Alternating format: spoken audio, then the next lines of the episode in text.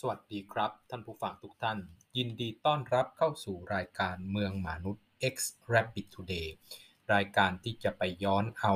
บทความที่เคยถูกตีพิมพ์เผยแพร่ในวารสาร Rapid Today ซึ่งเป็นวารสารแจกฟรี บนสถานีรถ BTS เมื่อประมาณ 4-5 ปีที่แล้ว มาเล่าสู่กันฟังอีกครั้งหนึ่งนะครับ วันนี้เป็น episode ที่ 16 นะครับ ภายใต้หัวข้อว่า คำสารภาพของฆาตกร ฆาตกรนี่คือใครครับ ฆาตกรนี่ก็คือคนขับรถขนส่งสินค้า หรือคนขับรถสาธารณะทั้งหลายเนี่ยแหละครับเมื่อก่อนเราเคยได้ยินว่าคนขับรถเมย์สายหนึ่งนะครับรถเมย์สาย8เนี่ยเป็นเรียกว่าโชเฟอร์ตีนผีล่ะ ทุกคนทราบเรื่องของกิติศัพท์คำร่ำลือนะครับ หรือว่าเมื่อก่อนที่ยังมีการอ่านหนังสือพิมพ์นะครับ การแพร่หลายยังไม่มีสื่ออื่น ๆ ยังไม่มีสื่อออนไลน์ ยังไม่มีสื่อทางด้านดิจิทัล เหมือนสมัยนี้เนี่ยก็มีสายส่งนะครับรถของสายส่งของสำนักพิมพ์รายใหญ่ที่สุดของประเทศนะครับ ที่ได้ขึ้นชื่อว่าเป็นโชเฟอร์โจนโชเฟอร์ติงผีเพราะต้องรีบเอานะครับหนังสือพิมพ์ไปส่งให้ทันก่อนแผงจะเปิดในเช้าตรู่ของวันรุ่งขึ้นทั่วประเทศ ก็มีอุบัติเหตุเกิดขึ้นบ่อยครั้งมาก แต่ว่าคนเหล่านี้เนี่ยเมื่ออขับรถเร็วนะครับ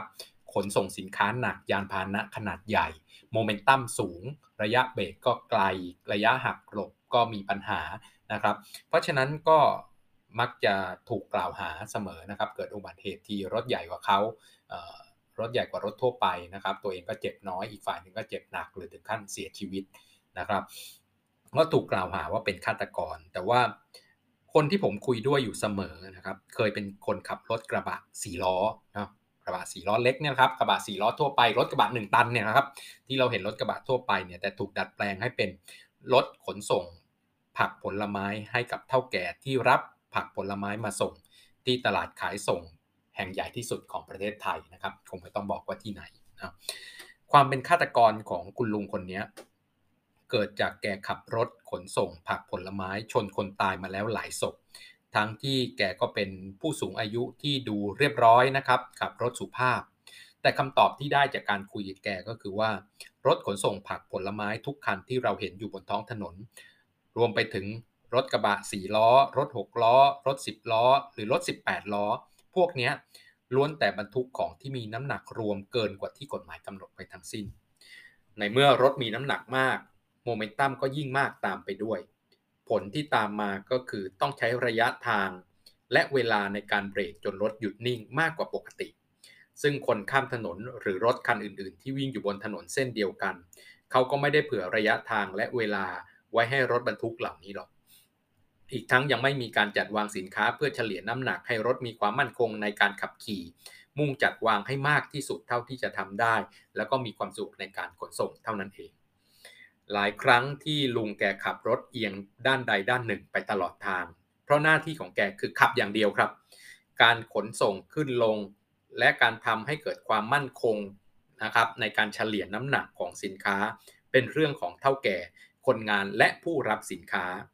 เท่าแก่กำชับคนขับรถของแกทุกคนเอาไว้ว่า ถ้าเกิดเหตุฉุกเฉิน รถ คนสุนัขและอื่นๆ ตัดหน้าเนี่ยห้ามหักหลบกระทันหันโดยเด็ดขาด ให้ชนไปเลย แล้วก็รถคนขับรถทุกคนนะครับ ก็ทำตามนั้น เพราะรถที่มีโมเมนตัมมากขนาดนั้น แถมยังบรรทุกของไว้สูงกว่าตัวรถมากๆ ถ้าเปลี่ยนทิศทางกระทันหัน รถพลิกคว่ำแน่นอนครับ คนขับจะเจ็บตัวสินค้าก็จะเสียหายหนัก แต่ถ้าชนไปเลยไม่หักหลบ รถก็จะไม่คว่ำไม่เสียหายทั้งคัน สินค้าก็ไม่เสียหายมากนัก ใครจะตายก็ช่าง คนขับรถรอด รถไม่พังเยอะ สินค้าไม่เสียหายมากก็เป็นพอแล้ว ทำไมลุงคนนี้ไม่เคยถูกเจ้าหน้าที่จับและปรับเลยล่ะทำไมฆาตกรอาวุโสคนนี้จึงมีโอกาสถืออาวุธที่เป็นรถกระบะขนส่งสินค้า ไปไล่ฆ่าคนอื่น ๆ ได้ตลอดเวลา แถมยังมีฆาตกรแบบเดียวกับคุณลุงคนนี้ ถืออาวุธวิ่งไล่ฆ่าคนอื่น ๆ อยู่บนท้องถนนทั่วประเทศไทยคำตอบสั้น ๆ ง่าย ๆ ที่ผมได้จากคุณลุงคนนี้ก็คือว่า ก่อนจะออกรถเนี่ยเท่าแก่จะมอบแบงค์ยี่สิบให้เปึกหนึ่ง แต่ตอนหลังค่าครองชีพสูงขึ้นนะครับ ก็เปลี่ยนจากแบงค์20 เป็นแบงค์50 เพื่อใช้จ่ายเป็นค่าธรรมเนียมต่างๆ เพื่อจะผ่านด่านทั้งหลายนั่นเอง แต่คำตอบเหล่านี้นะครับสำหรับปรากฏการณ์นี้ไม่ได้มีชั้นเดียวเชิงเดียวแบบแบงค์50 แต่ปรากฏการณ์นี้มีตัวตั้งมาจากวิถีประชาชนของคนไทยนั่นเอง แล้วก็จบลงด้วยการเอาชีวิตของ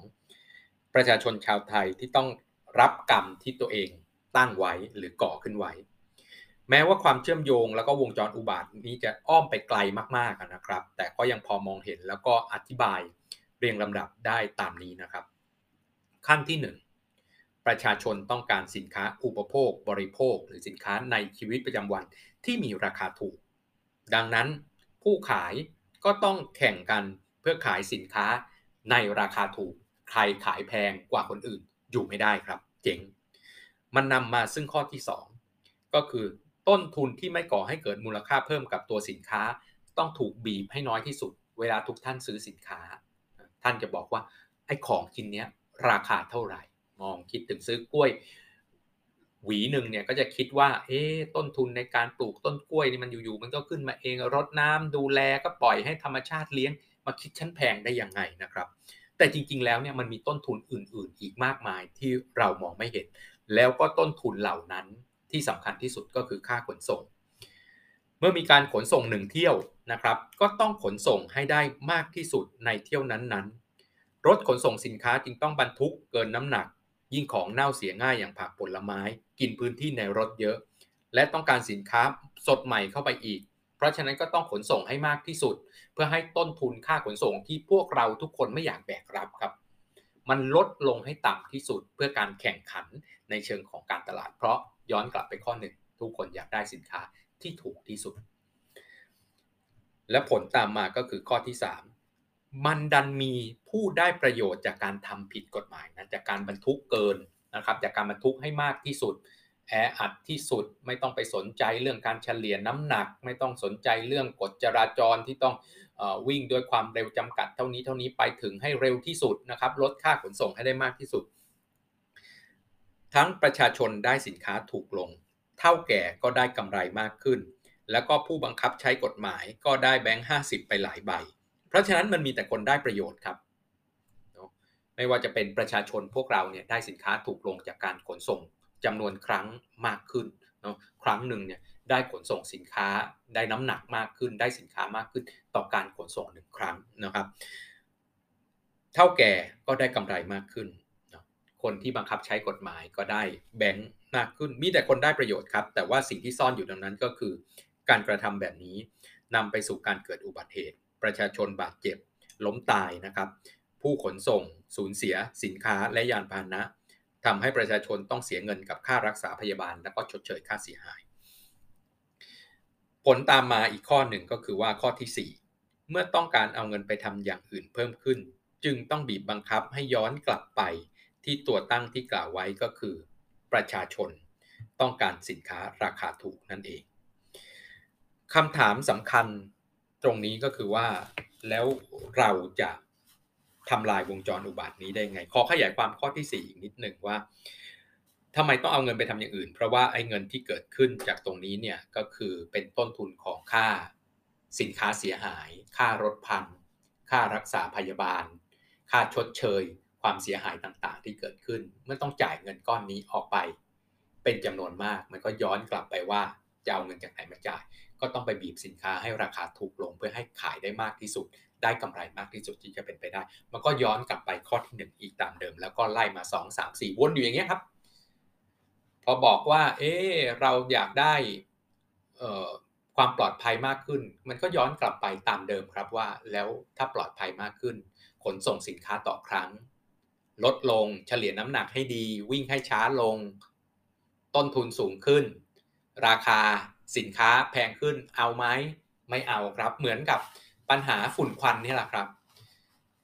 พยายามบอกเลยว่า โอ้ยรัฐบาลต้องเข้มงวด ผู้บังคับใช้กฎหมายต้องเข้มงวดกับการเผา ต้นทางมันคือเศรษฐศาสตร์ครับ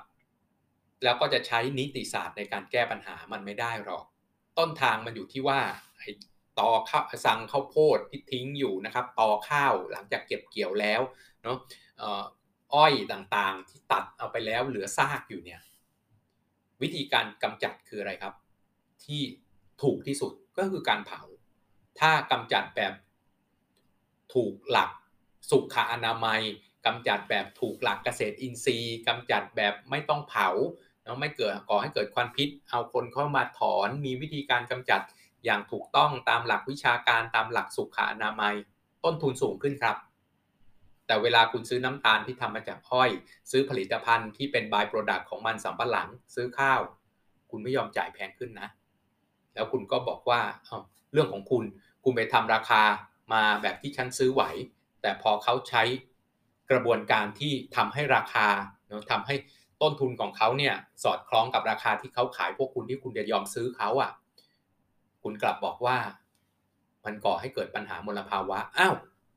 แล้วยังไงอะให้ผมทำอย่างไม่ก่อให้เกิดมลภาวะก็ได้ คุณจ่ายแพงขึ้นนะ คุณเอาไหมคุณเขาไม่เอา มันเป็นปัญหาวัฏจักรแบบนี้ครับ ไม่จบไม่สิ้นเช่นเดียวกับเรื่องของการบรรทุกหนักนี่แหละก็บรรทุกหนักเพราะว่าทุกคนอยากได้สินค้าราคาถูกนะครับ เพราะฉะนั้นเราจะทำลายวงจรอุบาทนี้ได้ยังไงบ้างคำตอบที่ง่ายและตรงไปตรงมาคือ เราต้องเข้าใจและยอมรับโครงสร้างราคาหรือ cost structure ของสินค้าทุกประเภทเป็นลำดับ ลำดับแรกเลยนะครับ ว่าต้นทุนของสินค้าเหล่านั้นเกิดจากหมวดไหนบ้าง เกิดจากหมวดวัตถุดิบหมวดเครื่องจักรหมวดค่าขนส่ง หมวดค่าแบงค์ห้าสิบแล้วก็อธิบายให้ประชาชนเข้าใจครับ ว่าต้นทุนที่แท้จริงเป็นเท่าไหร่ มันต้องขายราคานี้แหละ ถ้าคุณอยากได้ให้ขนส่งสินค้าจากเดิมขนส่ง 5 เที่ยวเนาะค่าจ้างรถเที่ยวละ 3,000 บาท 1,500 บาท